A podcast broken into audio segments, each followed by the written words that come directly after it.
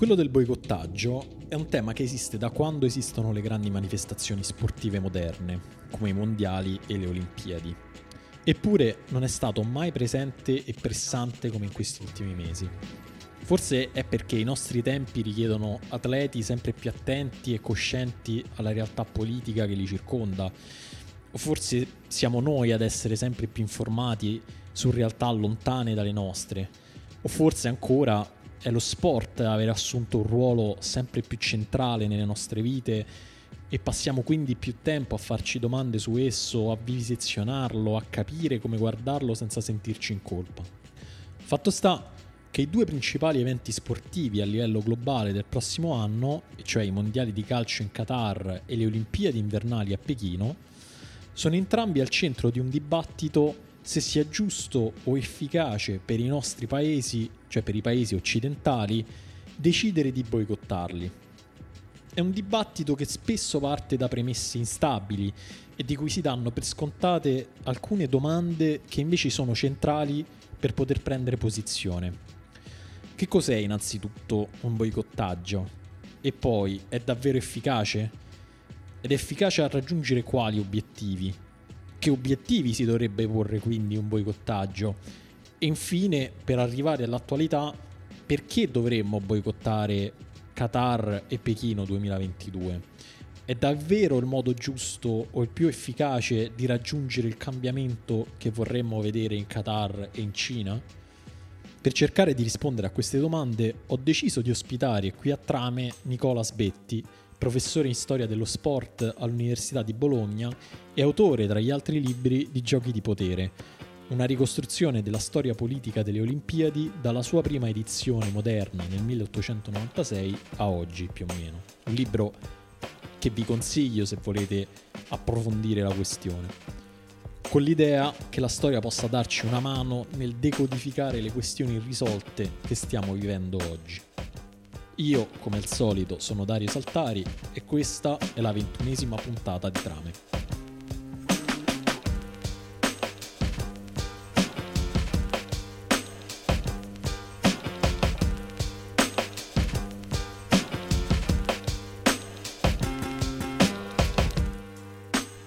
Ed eccoci eh, con Nicola Sbetti eh, in una nuova diciamo, un nuovo formato di trame, un dialogo a due. Ciao Nicola. Ciao, ciao Dario.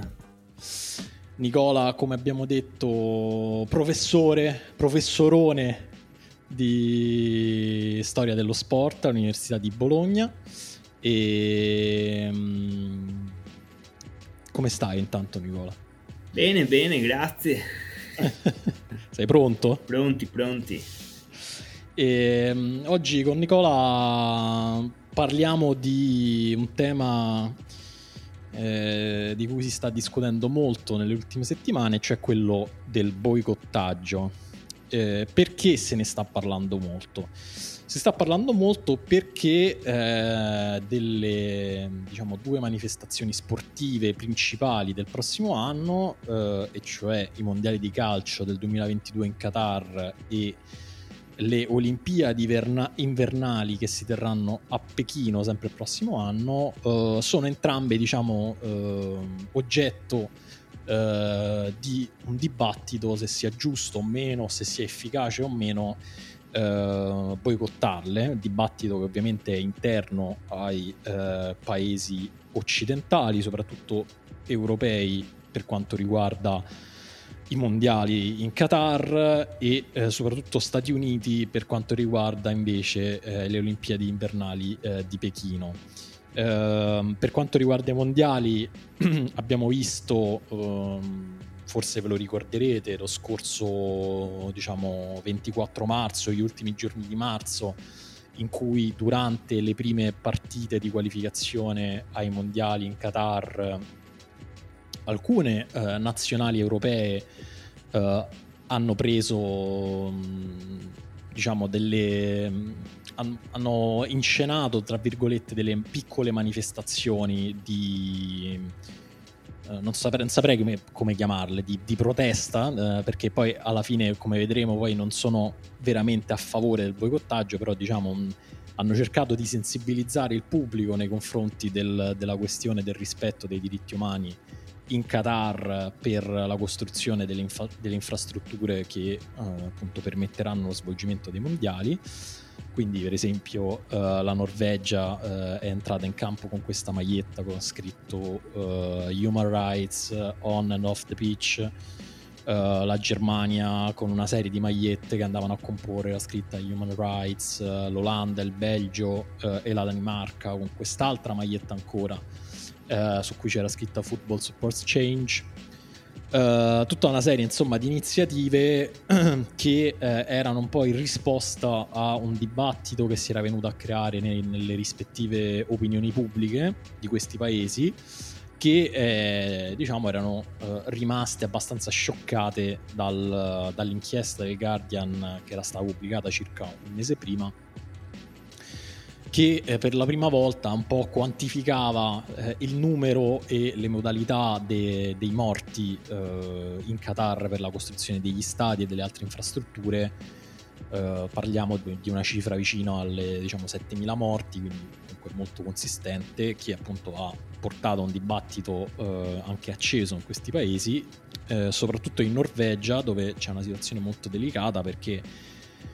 eh, questo dibattito è stato molto, si è allargato molto, ha coinvolto molte squadre della, della Serie A norvegese. Ehm, diciamo c'è stata una spinta molto forte affinché la nazionale eh, boicottasse questi mondiali. Eh, la federazione diciamo, non è convintissima eh, perché eh, la Norvegia si ritrova con una squadra competitiva per la prima volta dopo anni e anni eh, ha cercato un po' di barcamenarsi tra, tra, varie posizioni, alla fine è riuscita a rimandare il voto su questa decisione al 20 giugno. Vedrà, vedremo cosa succederà il 20 giugno. Ehm, se magari verrà rinviato nuovamente, non, non lo sappiamo ancora. E comunque, appunto, è una storia ancora in divenire di cui non sappiamo uh, bene i contorni che potrà prendere, se appunto si spegnerà eh, nei pross- nelle prossime settimane o, o meno. Um, per quanto riguarda invece eh, la, la, le Olimpiadi invernali di Pechino del prossimo anno, è una situazione un po' diversa perché mentre per appunto il, per i paesi europei che abbiamo appena visto è una cosa, è un movimento che è nato diciamo dal basso più o meno eh, quindi dalle opinioni pubbliche alle federazioni. Eh, quello, il boicottaggio proposto per Pechino invece è più un'emanazione diciamo, della politica estera degli Stati Uniti che sopra, cioè, già con Trump ma poi eh, una tendenza continuata anche con Biden eh, ha assunto una posizione molto aggressiva almeno nelle, nelle dichiarazioni nei confronti della Cina 30 marzo eh, per la prima volta l'amministrazione Biden in un documento ufficiale ha accusato la Cina di aver commesso un genocidio in Xinjiang nei confronti degli uiguri. E quindi inevitabilmente eh, come diciamo, mossa mediatica eh, di, diciamo, più immediata eh, si è iniziato a pensare di un possibile boicottaggio degli Stati Uniti e poi vedremo eventualmente degli alleati degli Stati Uniti nei confronti delle Olimpiadi eh, invernali di Pechino del 2022. Ehm, anche qui eh, c'è un dibattito, cioè diciamo dall'alto poi si è sviluppato un dibattito verso il basso, eh, ci sono varie posizioni, forse la più eh, rilevante è quella di Romney, eh, di Mitt Romney, non solo perché è stato un ex candidato alla presidenza ed è un attuale senatore, quindi comunque una figura politica molto rilevante, ma anche perché è stato a sua volta all'interno del comitato organizzatore dei giochi invernali di Salt Lake nel 2002. Ehm, Romney, per esempio, si è detto contrario eh, per non danneggiare gli atleti. Uh, ma comunque ha proposto una specie di via di mezzo, una terza via, un, una specie di boicottaggio politico ed economico, uh, ha invitato diciamo, il pubblico a non, a non, andare in Cina a vedere dal vivo le gare, ha chiesto alle aziende di boicottare l'evento, ha chiesto alla NBC e, a, diciamo, gli altri network di non uh, amplificare la propaganda cinese che ci, probabilmente ci sarà durante l'evento. Di, di, invitare dei dissidenti alla Casa Bianca durante le, le Olimpiadi invernali, insomma, di, di, di, adottare una serie di, iniziative che, eh, che facessero un po' da contraltare, insomma, che eh, sensibilizzassero anche qui il pubblico rispetto alla situazione eh, del rispetto dei diritti umani, perché parliamo anche, anche nei confronti della Cina di questo,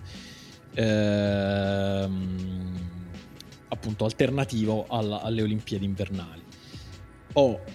tutto questo grande eh, diciamo, contesto, introduzione ehm, per diciamo, arrivare a porci alcune domande che appunto eh, cercherò di farmi aiutare da Nicola che è sicuramente più eh, informato e più saggio di me su queste, su queste, su queste faccende, sulla, appunto sulla questione del boicottaggio, cioè perché il dibattito eh, sul, sul, boicottaggio si articola su varie questioni, efficace, non efficace, perché dovremmo fare il, il boicottaggio, perché non dovremmo farlo, eccetera, eccetera, eccetera. E quindi eh, tanto vale farcele queste domande andando a guardare un po' anche al passato per vedere se magari qualche risposta alla storia ce la può dare. E quindi chiedo a Nicola, ehm, come prima domanda, diciamo, di partenza in questo, in questo piccolo percorso, ehm, perché si fa un boicottaggio?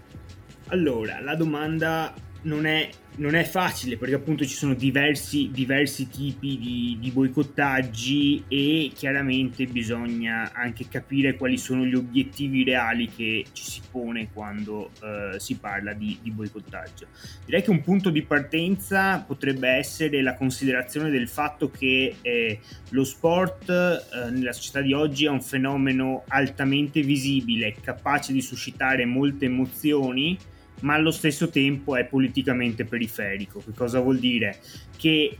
mh, lo sport non va a toccare nessun elemento vitale per una nazione, per cui colpire lo sport diciamo, è, mh, è un modo è uno strumento di ritorsione ma che non, non, può provocare necessariamente un'escalation, non c'è mai stata diciamo nessuna guerra che è cominciata per un motivo sportivo e, e quindi il costo per uno Stato eh, di un boicottaggio, di, di, proporre, di promuovere un boicottaggio è pressoché nullo, anche perché ehm, le istituzioni sportive internazionali non possono andare a colpire i governi. Casomai possono colpire, quello sì, ovviamente, i comitati olimpici o le federazioni sportive nazionali e chiaramente, come abbiamo detto, politicamente lo sport è periferico, però è altamente visibile, conta per le persone, quindi non è un qualcosa di neutrale. E infatti noi ne stiamo parlando qui. Esatto, esatto. La questione è che appunto il boicottaggio quindi può essere promosso dagli stati e, e ne abbiamo avuti diversi nella storia, il più, più famoso credo che sia quello di, di Mosca 80 con poi il conto boicottaggio dell'84, ma può essere promosso anche dai comitati olimpici o dalle federazioni sportive anche per obiettivi che non sono necessariamente politici. In questo senso forse il più importante e famoso è, è quello che fecero le federazioni calcistiche asiatiche e africane nel 1966 che boicottarono le qualificazioni mondiali per avere più posti nel, ehm, nel, appunto, al, al mondiale. Poi eh, più recentemente abbiamo come, come, attori che possono promuovere campagne di boicottaggio sia le organizzazioni non governative eh, e qui hai, hai, citato prima giustamente la questione dei, dei diritti umani e eh, organizzazioni non governative che eh, si spendono in difesa dei diritti umani eh, nelle loro campagne spesso finiscono per utilizzare lo sport perché è estremamente visibile, quindi permette di dare visibilità a alcune battaglie che altrimenti non sarebbero visibili. E poi per ultimo anche i singoli atleti possono magari possono essere meno efficaci però se l'atleta è particolarmente visibile la scelta di boicottare un evento può, può assumere un, un, significato non banale. Quindi per, tornare un attimo all'attualità eh, possiamo dire che eh, quello proposto, perché poi stiamo parlando sempre di proposte,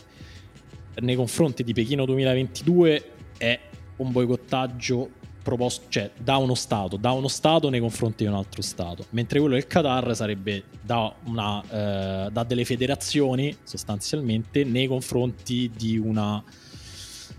manco di uno Stato, forse di una questione politica, non so, non so come dire. Sì, diciamo che non, nessuno dei due secondo me è, tra- è tradizionale, nel senso che eh, lo stanno promuovendo. Hai detto bene tu prima quando hai descritto cosa stava succedendo. Cioè, eh, quello del Qatar sta arrivando dal basso, ma è come se non non volesse arrivare per davvero a, a, promuovere il boicottaggio. Più che una campagna di boicottaggio, a me sembra una campagna di sensibilizzazione, orientata più a eh, legittimare eh, il, il, il, fronte interno, l'opinione pubblica dei propri paesi, piuttosto che veramente andare a incidere e a cambiare le cose. Ehm, le cose in, in, Qatar, dove peraltro mh, qualche piccolo cambiamento proprio di fronte a, questo, a questa pressione esterna può, è, è stat- cioè, c'è stato anche in questi anni, nel senso che il Qatar sapeva che il punto debole eh, della sua organizzazione mondiale era proprio, eh, era proprio la questione dei,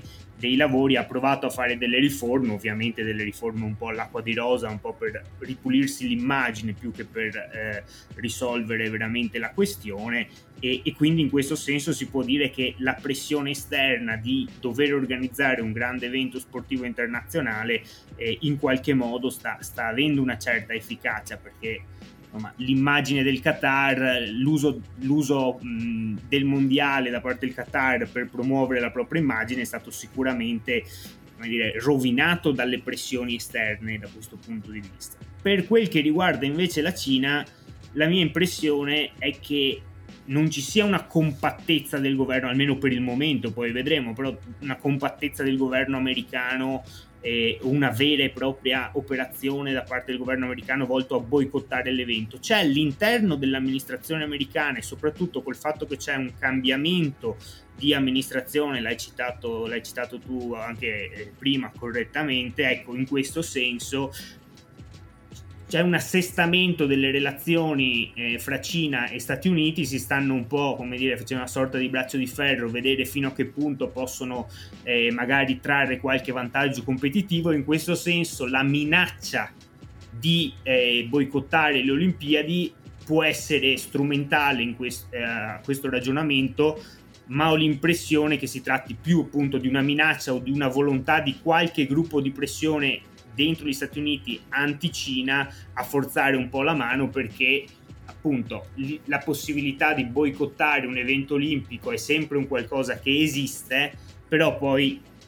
fra il dire e il fare, insomma, spesso, spesso, ne passa. Appunto, proprio perché tra il dire e il fare eh, c'è il mare, come sappiamo, c'è in mezzo il mare, andiamo a vedere invece quel, quelle volte, cioè quella volta soprattutto in cui il mare invece è stato attraversato in maniera eh, anche molto spedita e, e convinta, e, e cioè il, il, famoso, Dio famoso, non lo so, comunque il, il boicottaggio delle Olimpiadi di Mosca estive, in quel caso del 1980, da parte degli Stati Uniti e di una parte del blocco atlantico. Ehm, quello diciamo è un po' un esempio di... Eh, boicottaggio è andato a buon fine, mi spiego, nel senso che è stato un boicottaggio che effettivamente poi è stato proposto e poi è stato portato fino in fondo. Poi vediamo, cioè non, soprattutto dagli Stati Uniti, da alcuni stati alleati, non da tutti, però diciamo è stato un successo. Mm, a livello però diciamo eh, de, cioè, del, degli obiettivi poi che si prefigge un un, uh, un boicottaggio, lì invece c'è più da discutere, tra virgolette, perché gli Stati Uniti boicottarono uh, le, le, le, Olimpiadi estive del 1980 perché l'anno prima eh, l'Unione Sovietica aveva eh, invaso l'Afghanistan. Ehm, L'Unione Sovietica sopravviverà per circa un altro decennio più o meno, quindi ehm, non lo so, tu come lo giudici, come lo giudichi, è stato un successo o meno quel quel boicottaggio lì. Eh, anche qui dipende sempre dal punto di vista, nel senso che se noi andiamo a vedere ebbe, ebbe ebbe successo nel senso che venne fatto e venne portato fino in fondo dall'amministrazione, dall'amministrazione Carter. L'amministrazione Carter che si trovava nell'anno eh, elettorale come sempre avviene quando ci sono le Olimpiadi, a meno che come quest'anno non vengano, non vengano posposte di, di un anno e era in una situazione di difficoltà perché c'era la crisi petrolifera, c'era stato il fallimento del, del blitz per liberare gli ostaggi americani in Iran e c'era stato appunto l'invasione, l'invasione sovietica dell'Afghanistan. Per cui da un certo punto di vista quel boicottaggio servì perché eh, agli Stati Uniti servì ovviamente perché eh, denunciò appunto una, eh, la, una rottura dei, dei, rapporti, insomma segnalò il, questo deterioramento dei rapporti e eh, fu il boicottaggio delle Olimpiadi di, di Mosca venne affiancato a tutta una serie di altre iniziative come il, l'embargo sul grano, eh, tutta una serie di, di, sanzioni rispetto all'esportazione di tecnologia e, e via dicendo. Eh, però appunto è chiaro che come hai detto tu eh, non, eh, l'invasione cioè i sovietici non si ritirarono dall'Afghanistan se vuoi possiamo aggiungere che Carter perse le elezioni e, e, le Olimpiadi si fecero comunque. E tutto sommato eh, i, pre, i presenti hanno sempre, hanno sempre, ragione per cui comunque le Olimpiadi si fecero e gli atleti americani non parteciparono quindi persero un'occasione i, i, i, sovietici dominarono quelle Olimpiadi assieme a altri paesi del blocco orientale e quindi gli assenti hanno sempre torto. E quindi non è, non è facile da, da valutare è chiaro che non c'era nell'amministrazione Carter la, l'idea che bastasse boicottare le Olimpiadi per far ritirare, per far ritirare le, eh, le, truppe dall'Afghanistan sovietiche, però di fronte a un acuirsi de, delle tensioni politiche è chiaro che la possibilità di, rincon- di incontrarsi pacificamente sul terreno eh, olimpico a quel punto viene meno, cioè non a caso quando ci sono stati conflitti ben più più significativi di quello dell'Afghanistan, le Olimpiadi si sono fermate. Però medi- diciamo, mediaticamente è anche stato un fallimento diciamo, quel mh, mm, boicottaggio da parte degli Stati Uniti.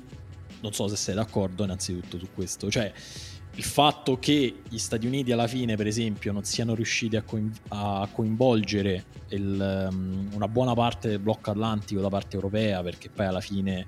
l'Italia con qualche eh, incertezza alla fine andò, la Francia andò, la Gran Bretagna andò a quelle Olimpiadi. Ehm, alla fine eh, appunto Carter pure politicamente non ne uscì molto rafforzato da quella mossa quindi possi- possiamo dire che sostanzialmente non, non fu un grande successo alla fine anche internamente, tra virgolette, per gli Stati Uniti. Ma sì, questo l'abbiamo detto, nel senso che comunque un, un, un boicottaggio mh, difficilmente è, è, può diventare un successo straordinario. Eh, in quel momento per, lo, per, la politica estera americana era, era funzionale, era più importante mandare un segnale negativo all'Unione Sovietica che fosse il più forte possibile senza però che diventasse portasse a un, a un conflitto militare reale, eh, piuttosto che, e quindi piuttosto che rinunciare a, no, eh, a partecipare alle Olimpiadi, quindi rompe il sogno di tutta una serie di atleti, eh, rompe anche tutta una serie di contratti importanti perché le aziende americane eh, a Mosca erano, erano, ben presenti in vista, eh, in vista, dei, eh, in vista delle Olimpiadi. Ma secondo te nel caso in cui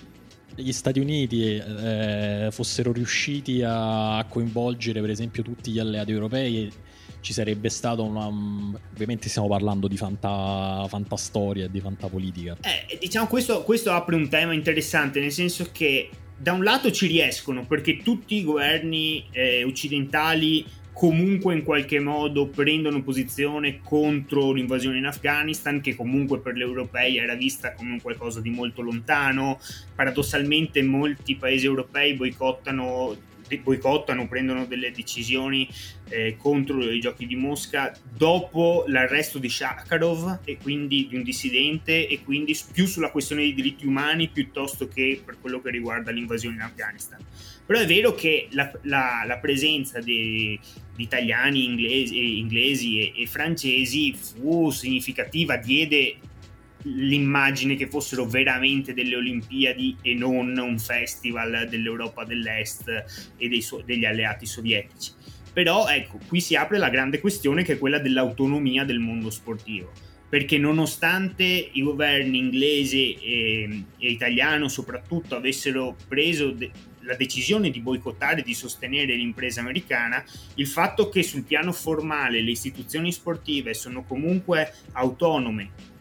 da quelle politiche, il che non vuol dire che lo sono assolutamente, hanno una, una, forma relativa di autonomia, ma sul piano formale sono autonome, ha permise loro di andare comunque nonostante la decisione contraria del governo. È vero che non poterono andare gli atleti militari, è vero che non poterono andare con la bandiera, con l'inno e con altri simboli. In, in Italia dici? Sia l'Italia che l'Inghilterra. Ah, ok. Anche, anche la Thatcher, anzi forse con la Thatcher ci fu uno scontro maggiore perché se la Thatcher avesse usato un maggior tatto fosse andata a chiedere al Comitato Olimpico di boicottare, eh, probabilmente come in passato ci, forse sarebbe potuto succedere. Invece si arrivò a una sorta di scontro istituzionale in, in Gran Bretagna perché eh, la, la, Thatcher decise, annunciò il boicottaggio senza essersi consultata col Comitato Olimpico, che a quel punto reagì per rivendicare la propria autonomia. Però ecco, tornando sull'attualità, il fatto che la questione oggi di Pechino 2022 sia legata molto ai diritti umani, cioè il, la violazione dei diritti umani della popolazione uigura in, in Xinjiang, potrebbe da questo punto di vista essere una carta vincente per l'amministrazione Biden per portare dalla propria parte gli alleati europei e eventualmente nel caso in cui volesse farlo ovviamente eccetera eccetera eccetera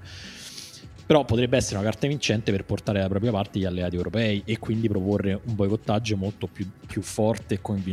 eh, coinvolgente e convincente eh, sì, diciamo che però la questione dei diritti umani è sempre un po' scivolosa, nel senso che eh, intanto la questione degli auguri era sul tavolo anche nel 2008 e, e, si andò a Pechino tutti contenti, sebbene ci furono molte proteste da parte delle associazioni in difesa dei diritti umani e, e, il, e il, passaggio della fiaccola in Occidente fu molto, fu molto contestato. Ehm, però, eh, però, è chiaro che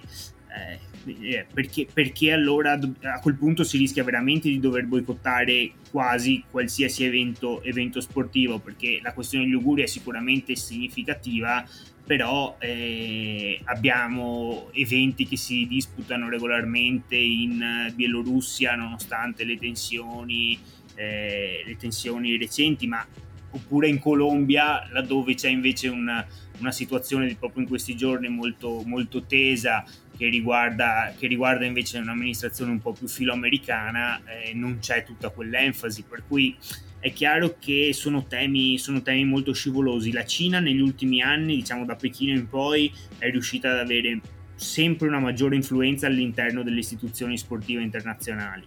e, e quindi io in questo momento il boicottaggio del 2022 lo vedo più come una una minaccia che serve per provare a ottenere qualcosa in, qual- da, in qualche altro lato piuttosto che non una, un'opzione veramente credibile. Dopodiché sicuramente la questione degli uiguri verrà usata dall'amministrazione americana e dai suoi alleati per indebolire il successo d'immagine che Pechino cerca di avere ospitando i grandi eventi. Ok, e a proposito uh, di questo, um, c'è un altro caso abbastanza famoso nella storia delle Olimpiadi, cioè a proposito di boicottaggi che come dici tu vengono proposti ma poi non, uh, non vanno a buon fine, come chissà, magari sarà quello di eh, Pechino 2022. Un caso molto famoso in questo senso è quello di Berlino 1936, quindi eh, le famose Olimpiadi estive eh, ospitate dalla Germania nazista e del dibattito che, ehm, che si sviluppò eh, nell'ambito della comunità, diciamo, ebraica e nelle istituzioni sportive o meno americane, eventualmente di eh, boicottare eh, queste, queste Olimpiadi per ovvie ragioni, quindi per le per le politiche razziali del, del regime nazista. E però eh, poi alla fine diciamo non andò in porto. Eh, vabbè ti chiedo innanzitutto perché non andò in porto questo, questo boicottaggio. Ma, eh, allora non andò in porto perché intanto giustamente tu hai, hai fatto mh,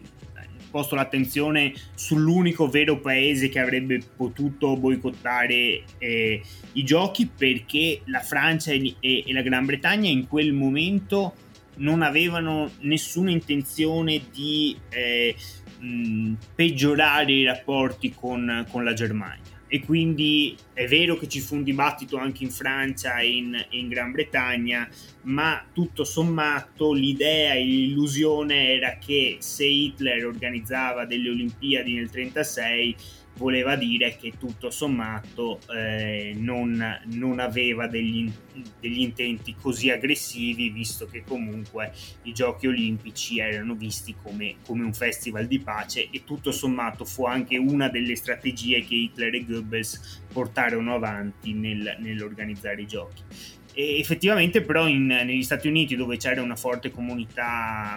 comunità ebraica la possibilità che eh, che gli Stati Uniti boicottassero i giochi dopo la... Ehm, appunto dopo l'emanazione de- delle leggi di Norimberga fu concreta, ci fu un fortissimo e acceso dibattito soprattutto eh, sulla, eh, fra i nei giornali eh, newyorkesi e della, e, della costa, e della costa atlantica. E, ehm, però, però, poi quando, eh, quando i delegati statunitensi andarono in Germania per fare un viaggio per capire quale fosse la situazione, eh, i, membri, i, membri, statunitensi che vennero scelti furono fra i più conservatori, addirittura filo, filo nazisti, possiamo dire, e, e, e, contribuirono a riportare un'immagine molto rassicurante di quello che era la Germania, la Germania nazista e fecero sì che poi alla prova dei, eh, dei voti, insomma, la maggioranza fosse per, fosse per andare. È chiaro che quel, le Olimpiadi del 36 rappresentano uno dei casi principali di what if, no? perché chiaramente eh, senza, senza con un serio boicottaggio già all'epoca ehm, dei, di quei giochi l'immagine della Germania avrebbe sicuramente subito un, un contraccolpo, però eh, spesso ci dimentichiamo che nel 1936 eh, è vero che c'erano state le leggi di Norimberga, ma Hitler non aveva ancora cominciato una politica estera così aggressiva e c'era tutto sommato un clima eh, che eh, in un certo senso giustificava alcune delle richieste anche territoriali della, della Germania. Sì, e poi c'è la questione anche degli atleti afroamericani no? Sul, sulle, sulle, Olimpiadi del 1936 che un po' tra virgolette si è ritorta contro negli Stati Uniti nel senso che nel tentativo di perseguire una politica statale un boicottaggio statale nel tentativo nel senso nella proposta di un boicottaggio statale ehm, gli atleti afroamericani, po- cioè nel senso è uscita fuori la problematica interna del, del razzismo sistematico degli Stati Uniti e gli atleti afroamericani poi paradossalmente ehm, hanno usato tra virgolette le, le Olimpiadi del 1936 per perseguire le proprie istanze nei confronti del governo americano per paradosso no? Ma sì, diciamo che eh, fu, fu proprio l'esperienza, l'esperienza razzista americana nei confronti, nei confronti degli atleti neri anche a un po' risolvere eh, la questione del boicottaggio, del, del, possibile boicottaggio statunitense, nel senso che Sherrill, che era un, eh, un membro del CIO americano, quando andò in visita a Berlino nel 1936, suggerì a, ai, vertici, ai vertici politici eh, tedeschi di eh, fare quella cosa che loro negli Stati Uniti chiamavano il negro di facciata, cioè ovvero di convocare un atleta e- ebrea che sarà poi la schermitrice Helena Mayer e la, la saltatrice in alto Greta Bergel che però no, quest'ultima non, non gareggiò, venne poi esclusa per scelta tecnica uh, all'ultimo momento e questa, questa, convocazione però rassicurò molto l'opinione pubblica statunitense sul fatto che eh, le Olimpiadi non sarebbero state discriminanti. Per quello che riguarda gli atleti, gli atleti neri in realtà si è fatto molto, ma questo più nella pubblicistica successiva alla seconda guerra mondiale, il riferimento al fatto che Jesse Owens, grande protagonista di quelle, di quelle Olimpiadi, ma più in generale tutti gli atleti, eh, quel piccolo contingente ma di estrema qualità eh, afroamericano che, che, dominò le gare, le gare di atletica, eh, avesse sconfitto Hitler perché effettivamente se andiamo a vedere eh, eh, nel, nella pista di atletica distrussero quelle che erano le, le teorie razziste eh, del, del, tempo. In realtà ehm, in quel momento, eh, per quanto infastiditi di quel, di quel, successo nei diari delle... Ehm, nei diari di alcuni vertici nazisti troviamo la scritta è inaccettabile che, che, i, che, gli americani per vincere le medaglie usino i loro ausiliari neri, quindi insomma, fa vedere qual era il clima eh, razzista del, del, tempo in Germania. Ecco, nei, nei giornali e anche nel, negli spalti nel pubblico non ci fu una particolare, una particolare ostilità eh, nel pubblico, un po' perché il pubblico tedesco era estremamente sportivo e non era, diciamo, erano solo tre anni che il nazismo era al potere, e invece sui giornali proprio perché non si vollero incidenti diplomatici, quindi la, eh, ehm, la politica nazista cercò appunto di, di evitare eh, situazioni di questo tipo. Dopodiché, appunto, questo lo, lo, racconta anche lo stesso Owens nella sua eh, biografia, tornati, tornati, negli Stati Uniti dopo aver vinto le medaglie per, eh, per, eh, Americ- per, per appunto il, il, proprio paese, eh, nel, nell'America in, che non aveva ancora eh, fatto le riforme sui, sui diritti civili,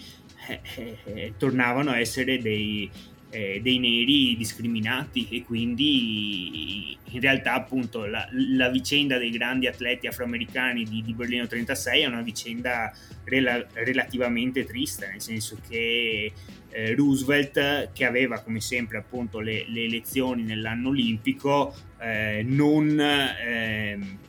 non andò a premiare eh, gli atleti afroamericani per non, per non, incorrere, diciamo, per non perdere il consenso di quell'elettorato bianco razzista che eh, gli garantiva la sicurezza insomma, della, della rielezione. Oh, molto interessante. E per quanto riguarda, quindi abbiamo parlato di un uh, boicottaggio non mai nato, appunto un caso di what if, come hai detto tu forse il più grande della storia olimpica, mentre un caso che invece viene citato ehm, come caso di successo, tra virgolette, in cui eh, lo sport ha portato delle, degli effetti tangibili nel, nel, nel cambiamento di, di, un paese, nel progresso di un paese, è quello del Sudafrica. Abbiamo anche, diciamo, c'è, c'è il famoso anche film eh, di Clint Eastwood eh, che parla anche tangenzialmente un po' eh, di questa cosa, quindi di come appunto la, mh, tutto l'immaginario intar- intorno alla squadra di rugby eh, del Sudafrica abbia poi contribuito al, al superamento dell'apartheid eh, in Sudafrica. Però ecco, chiedo a te di sviscerarmi questo caso perché viene sempre eh, citato come caso di scuola in cui appunto il boicottaggio, l'isolamento sportivo di un paese può produrre frutti, però non so se tutti lo conoscono proprio nei dettagli e te, te lo chiedo perché poi secondo me ci può tornare utile su alcuni casi eh, attuali eh, di, cui parli- di cui abbiamo parlato e di cui parleremo. Sì, ripartiamo prima di entrare nel caso sudafricano sul torniamo proprio rapidamente su un piano teorico, no? Cioè il boicottaggio può essere fatto verso il paese organizzatore di un evento multilaterale, come abbiamo detto più o meno fino adesso, ma anche nei confronti, diciamo, di un paese partecipante a un evento multilaterale, può essere fatto anche in occasione di eventi bilaterali, in quel caso diciamo salta, salta l'incontro che, che doveva esserci, insomma, in questi questo caso è abbastanza comune, insomma ne sono successi tanti nel corso della storia, però può essere fatto anche all'interno del, del contesto delle istituzioni sportive internazionali e il caso, il caso del Sudafrica dell'apartheid forse rappresenta uno dei, dei pochi casi in cui un boicottaggio portato avanti con una certa coerenza finisce per essere efficace. Di che cosa stiamo parlando? Stiamo parlando chiaramente di un paese che eh, da sempre aveva adottato eh, politiche escludenti nei confronti della, delle minoranze non bianche, ma che soprattutto dopo il, la seconda guerra mondiale istituzionalizzano questa, questa forma di, di esclusione eh, in maniera sempre più, più sistematica appunto si parla di regime di, di, apartheid e il regime di apartheid si riflesse inevitabilmente anche sullo sport. E mh, mm, essendo così istituzionalizzato questa, eh, questa, forma di esclusione era, eh, era proprio nero, nero, su bianco e quindi andava contro quelli che erano i regolamenti eh, delle, e gli statuti delle, non solo la carta olimpica ma anche quelli delle singole federazioni sportive internazionali. E, ehm, e quindi a partire già dagli anni 50 inizia a montare una sorta di eh, protesta nei confronti di, del, dell'esclusione che facevano i sudafricani nei confronti eh, degli atleti non bianchi una protesta che però fin tanto che ehm, esiste una maggioranza, un dominio assoluto eh, occidentale nel consesso sportivo internazionale non si concretizza in, in, in sanzioni. È a partire dagli anni 60 con le indipendenze dei paesi africani che la questione inizia a essere messa sempre più eh, con maggior forza sul tavolo e mano a mano prima alle Olimpiadi, poi nelle varie federazioni, abbiamo la sospensione del Comitato Olimpico Sudafricano proprio perché non rispetta eh, questi, questi standard, gli standard della Carta Olimpica o degli statuti federali. E fino poi, tra la fine degli anni 60 e gli anni 70, a seconda sempre di quale, di quale disciplina stiamo parlando, arriva una vera propria, una vera e propria esclusione. Tuttavia, nel, ehm, questo avviene soprattutto negli sport olimpici. Per quello che riguarda alcuni sport tradizionali come eh, eh, tradizionali per il mondo del Commonwealth il Sudafrica, come il cricket e il rugby, eh, c'era un maggior spazio di, di, autonomia perché non erano sport olimpici e quindi la pressione degli stati, degli stati africani lì era, era minore. E, e, lì si dovette attendere gli, gli accordi di, di Glen Eagles in cui appunto tutti i paesi del Commonwealth si misero d'accordo di boicottare il Sudafrica anche a livello, a livello sportivo. Fatalità, gli accordi di Glen Eagles arrivano un anno dopo le Olimpiadi di Montreal, che sono il primo grande boicottaggio di massa del 76, in cui i paesi africani avevano boicottato in massa perché eh, avevano chiesto l'esclusione della Nuova Zelanda Nuova Zelanda rea appunto nel rugby di intrattenere rapporti, rapporti sportivi con, ehm, con, il Sudafrica. Non ci fu l'esclusione del, ehm, della Nuova Zelanda perché era... Ehm, appunto si diceva che il rugby non era sport olimpico e quindi il comitato olimpico neozelandese non poteva farci nulla, però invece i paesi africani fecero questo grande boicottaggio di massa che anche lì servì o non servì quel boicottaggio? Sicuramente servì a sensibilizzare quest- eh, il, il, CIO sulla questione, eh, il CIO ma anche diciamo tutti il mondo sportivo occidentale sulla questione, sulla questione sudafricana e servì anche a far pesare la loro presenza all'interno del Comitato Olimpico Internazionale.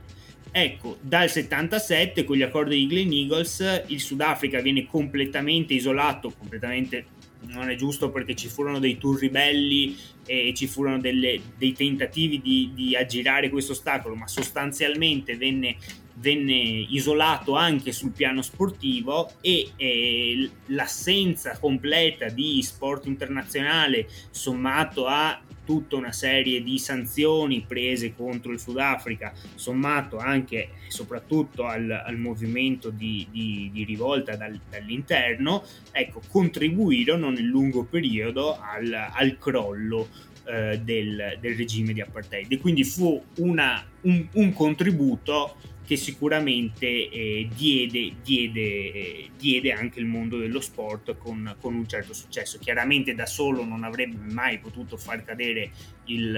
il, regime di apartheid, però appunto messo insieme nel contesto di tutta una serie di iniziative anche la sanzione sportiva diventava efficace. Oh,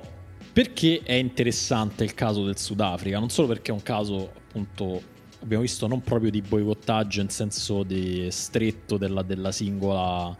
manifestazione sportiva, ma appunto un caso di successo, ma perché assomiglia diciamo la situazione del Sudafrica alla situazione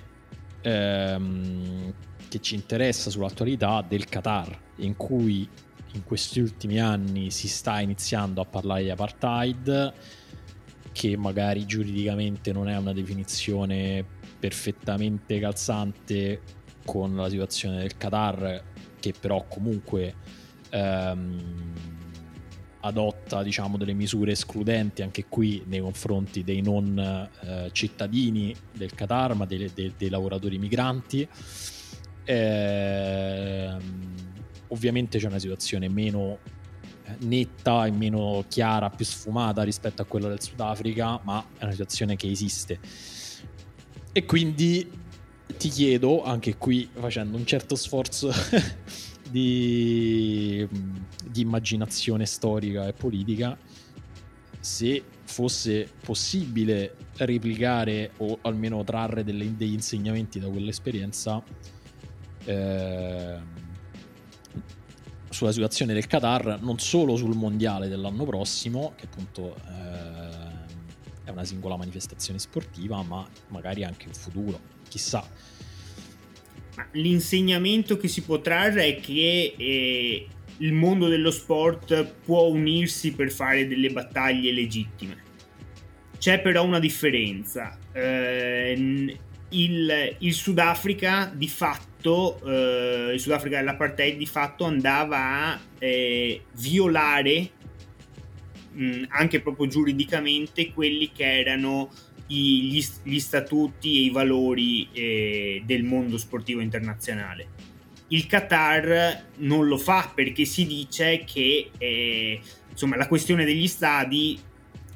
se, se, la vogliamo mettere appunto eh, pur essendo di fatto una diretta conseguenza però non, non, non va a toccare quello che succede cioè gli statuti sportivi per cui eh, è un qualcosa che nella retorica delle istituzioni sportive avviene al di fuori, no? esattamente come nel,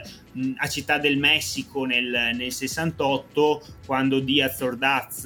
eh, eh,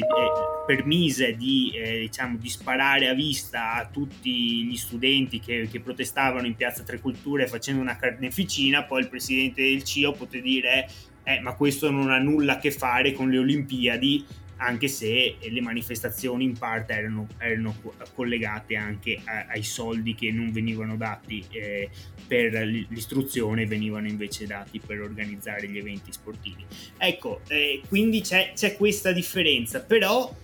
Mh, quindi diciamo ci vorrebbe una spinta, una spinta politica ancora più, cioè dal mondo della politica non sportiva ancora più più importante. No, io credo che l'insegnamento del Sudafrica ci può dire che forse le istituzioni sportive dovrebbero prendere maggiormente consapevolezza e quindi va accolto in senso molto positivo questa, questa campagna di sensibilizzazione che sta arrivando dal, dal nord Europa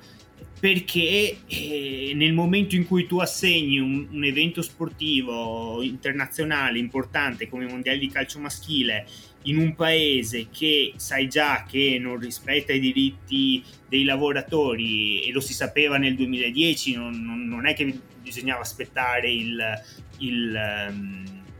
il, l'articolo del Guardian o le inchieste appunto di, del, delle varie organizzazioni non governative in difesa dei diritti umani, ecco, allora si poteva prendere, si, po- si può iniziare a ragionare eh, di responsabilizzare eh, maggiormente i paesi che organizzano, che organizzano degli, degli eventi sportivi. Invece le istituzioni sportive internazionali, una volta che hanno assegnato l'evento, tendono a difendere a tutti i costi l'evento stesso, anche a costo di fare dei compromessi eh, forti. Quindi la, la, la vedi dura, tra virgolette, che possa succedere una cosa simile però appunto da un lato la vedo dura se guardo al passato come sono stati negli ultimi come, come è stato negli ultimi anni no? in cui eh, anche di fronte a delle, delle, proteste forti guarda cosa è successo in Brasile cosa è successo in Sudafrica mm, mi riferisco sia a mondiali che olimpiadi insomma anche, ma anche a Vancouver o a Torino insomma dove c'erano dove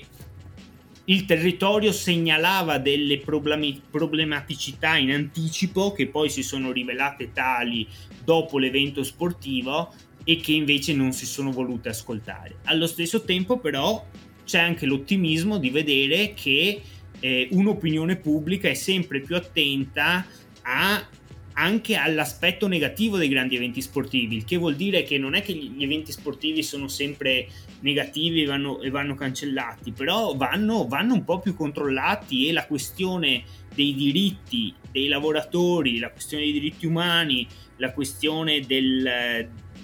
del, dell'utilizzo delle risorse anche di, una, di un'eredità, di un, del, del futuro, di, di quello che rimane poi dopo questi grandi eventi, ecco, deve essere il più democratico possibile, quindi eh, benvengano queste campagne di sensibilizzazione e, e benvengano appunto le, le, proteste che ci saranno, spero e credo, in vista del, dei mondiali di Qatar, ma non dimentichiamoci eh, che eh, insomma qui operazioni di questo tipo non le fanno solo gli, gli Emirati, eh, ma le fanno anche altri, altri paesi. Ecco. Eh, infatti, a proposito di questo, ti rilancio ulteriormente, visto che tu non ti sbottoni la, la provocazione, cioè l'esempio del, del, Sudafrica, su un altro caso che è tornato alla ribalta e, purtroppo negli ultimi giorni, dove però la situazione forse è ancora più chiara eh, di quella del Qatar, cioè di Israele, in cui sempre, anche lì ancora più del Qatar si inizia a parlare lì anche giuridicamente di apartheid, ehm, una situazione molto complicata dove però diciamo i, i soprusi e gli abusi eh, nei confronti di una parte eh, sono, sono, molto molto chiari e molto netti. Anche lì ti ripeto la domanda se eh, si potrà arrivare un giorno a una pressione sportiva simile su Israele che tra l'altro ricordiamo appunto proprio per, per via delle pressioni che aveva già subito dagli stati arabi aveva, si è spostato diciamo, a livello sportivo dall'Asia al, all'Europa, quindi fa parte della UEFA e di tutte le altre confederazioni sportive europee invece che asiatiche. Eh, eh, sì, nel senso che chiaramente mentre per il Qatar abbiamo detto che non c'è, eh, mi sembra che non ci sia una violazione eh, esplicita eh, dei, degli statuti e quindi è, è, difficile sanzionarlo, si può fare sicuramente un, delle operazioni di sensibilizzazioni probabilmente sono anche state fatte. Io credo, io credo che tutto sommato, sebbene un po' all'acqua di rose, ma i vertici della FIFA eh, abbiano, abbiano, chiesto al Qatar di, non dico di difendere, di, di, di risolvere la questione dei lavoratori, ma almeno di cercare di non eh, far, far, sì che i giornalisti stranieri non, non la mettessero troppo, troppo in evidenza. Eh, però invece per quello che riguarda Israele noi abbiamo sicuramente delle situazioni di violazione perché eh, in diversi casi, ricordo mh, era stato costruito un campo, un campo con i soldi della FIFA, un campo da calcio in, in, in delle zone controllate da, da, dai palestinesi e che è stato poi che è stato poi bombardato con, con dei razzi, dal, con dei missili da, da, dagli israeliani, per cui insomma ci sono o, o, o è stato impedito in un'occasione almeno di, di, disputare la finale di Coppa di Palestina in un momento di particolare tensione, quindi una squadra forse non era potuta uscire dalla striscia di Gaza, insomma ce ne sono di, eh, di, situazioni che vanno veramente a colpire quelle che sono le, eh, ehm, le, i, i, valori, i, valori, dello sport internazionale. Quindi um, Israele forse paradossalmente è che è il paese che, che, rischia di più ed è per molti versi anche un paese che ha già pagato appunto eh, quest- una conseguenza di questo tipo, in quel caso eh,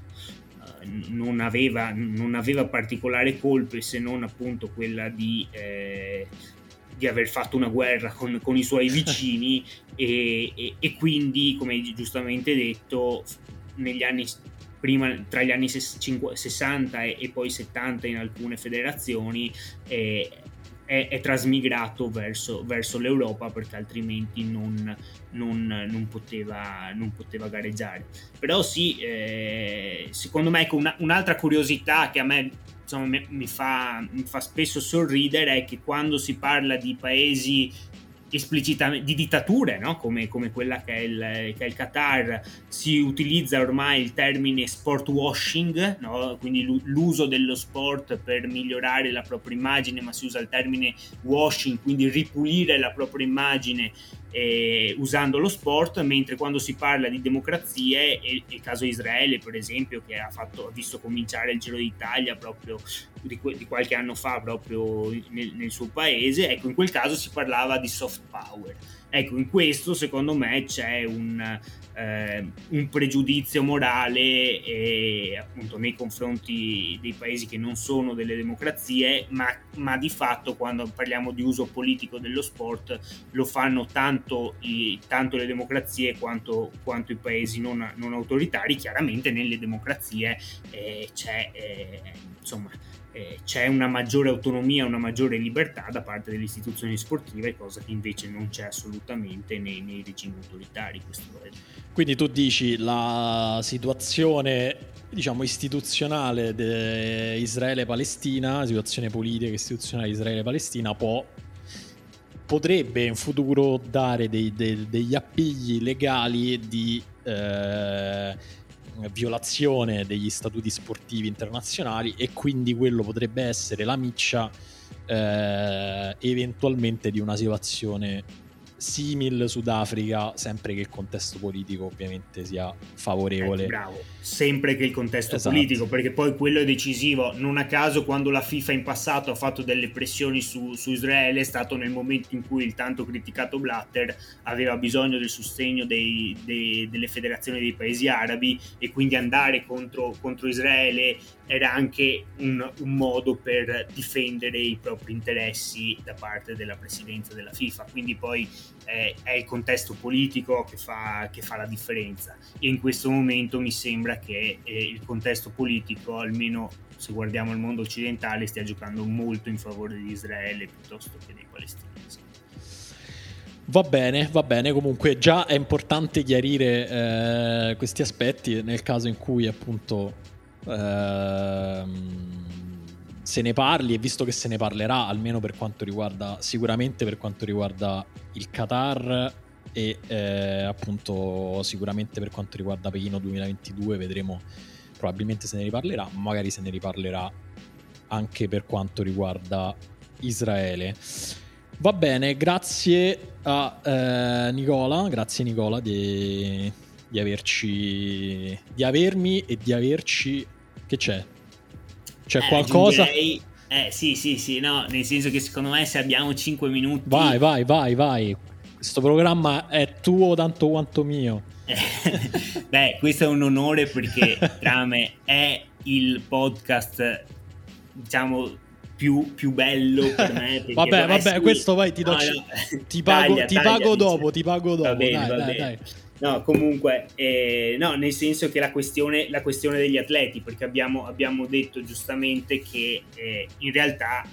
c'è un po', c'è un, mm, di fronte soprattutto in questo periodo in cui gli atleti, grazie ai social network, grazie anche a una crescita dell'individualismo ehm, in generale nel mondo e quindi anche che si riflette nello sport, eh, hanno una voce sempre più forte e quindi gli atleti possono eh, portare avanti anche individualmente delle, delle battaglie di questo tipo e quindi io non mi sorprenderei se in Qatar, anche a costo di qualche sanzione, ve- potessimo vedere qualche, qualche atleta che prende, che prende posizione. È successo in passato, è successo in passato sia in maniera esplicita sia in maniera un po' nascosta, perché per esempio fra i più grandi boicottaggi ehm, non espliciti della storia possiamo citare quello di Carrascosa che era no, il, l'allenatore, della, l'allenatore, il capitano, capitano dell'Argentina, dell'Argentina sì. eh, ai mondiali del 78 che si ritira alla vigilia dei mondiali Chiaramente in una dittatura tu non, non puoi prendere una decisione così esplicita, però il, cap- il, tuo capitano che si ritira dal calcio alla vigilia dei, dei mondiali è chiaramente un, un, segnale molto forte e anche molto coraggioso. Un altro, un'altra figura sicuramente importante fu quella di, eh, di Luis Alcindor, no? oggi conosciuto come Karim Abdul-Jabbar, che non va alle Olimpiadi del 68 per boicottarle difendendo i diritti civili, ma lì si vede che invece l'andare, l'essere presente e usare la, magari la vittoria e la piattaforma eh, che ti offre il grande evento sportivo ti dà una maggiore visibilità perché quasi nessuno si ricorda del suo boicottaggio mentre l'immagine di Smith e Carlos sul podio olimpico con, con il pugno chiuso è entrata, è entrata nella, nella storia. E, ehm, e poi appunto non dimentichiamoci che però fare questi gesti eh, si, pa- si, paga pegno, nel senso che eh, quando si fa una, una protesta politica ecco, eh, diventa forte proprio perché eh, non viene, non, viene, consentita. E, ehm, e, secondo me appunto io vorrei ricordare una, una tennista italiana, recentemente una mia eh, una studentessa che ho seguito ehm, per la tesi ha lavorato sulla, sulla biografia di Monica Giorgi. Monica, abbiamo parlato di Sudafrica. Monica Giorgi era una tennista italiana che nel 72 andò a giocare un torneo eh, a Johannesburg e indossò una maglietta in cui c'erano diciamo due, dei piedi bianchi e dei piedi neri che eh, erano intrecciati come se fosse una sorta di, di di rapporto sessuale, ma comunque diciamo era una maglietta anti-apartheid e, e, e per quella maglietta la, la, federazione sudafricana chiese la squalifica della Giorgi e la federazione italiana acconsentì e squalificò, e squalificò la Giorgi, ma fu un gesto estremamente potente di cui oggi si è anche un po' perso, si è un po' perso memoria ma secondo me appunto è, è, importante sia da ricordare ma ci, ci, fa anche riflettere su un'ultima questione ovvero negli ultimi giorni si sta dibattendo molto negli Stati Uniti sulla possibilità di togliere eh, si chiede al CIO di togliere la Rule 50 che è la regola del, del Comitato Olimpico che vieta di prendere posizioni politiche nel contesto delle, delle Olimpiadi eh, e secondo me invece togliere questa regola rischia di essere sbagliato perché, eh, come dire, mh, diventerebbe un'arena, un'arena politica, ma prendere una posizione politica in favore dei diritti umani è sì un gesto politico, ma è un gesto politico che non dovrebbe essere sanzionato perché in quel caso è un gesto politico che va nella direzione dei valori dello sport, nei valori della Carta Olimpica e quindi eh, le istituzioni sportive non dovrebbero sanzionarlo. Una questione che poi allargherebbe molto il tema anche alla questione Black Lives Matter di cui sei anche occupato in diverse occasioni. Però ecco, secondo me la questione del boicottaggio individuale sarà sempre sarà presente anche, anche in futuro, ecco, una, una, prospettiva da tenere d'occhio. Quindi, visto che abbiamo giocato col What If in tutta la puntata, ti chiedo di puntare su un giocatore che fa una, uh, un gesto individuale mondiale del Qatar, così ce lo giochiamo. No, a parte gli scherzi. Beh, sì, dai, dai, facciamolo. È, come si chiama? Eh, centravanti del, del, del Manchester, eh, l'ala del Manchester. Foden? No. No, no, City, United. Eh, Rashford. A Rashford. Rashford. Rashford. Ah, beh, giusto. Rashford è vero, molto impegnato. Non necessariamente sui diritti umani del Qatar, ma secondo me un gesto, qualche gesto politico ai mondiali eh, potrebbe farlo lui. Sì.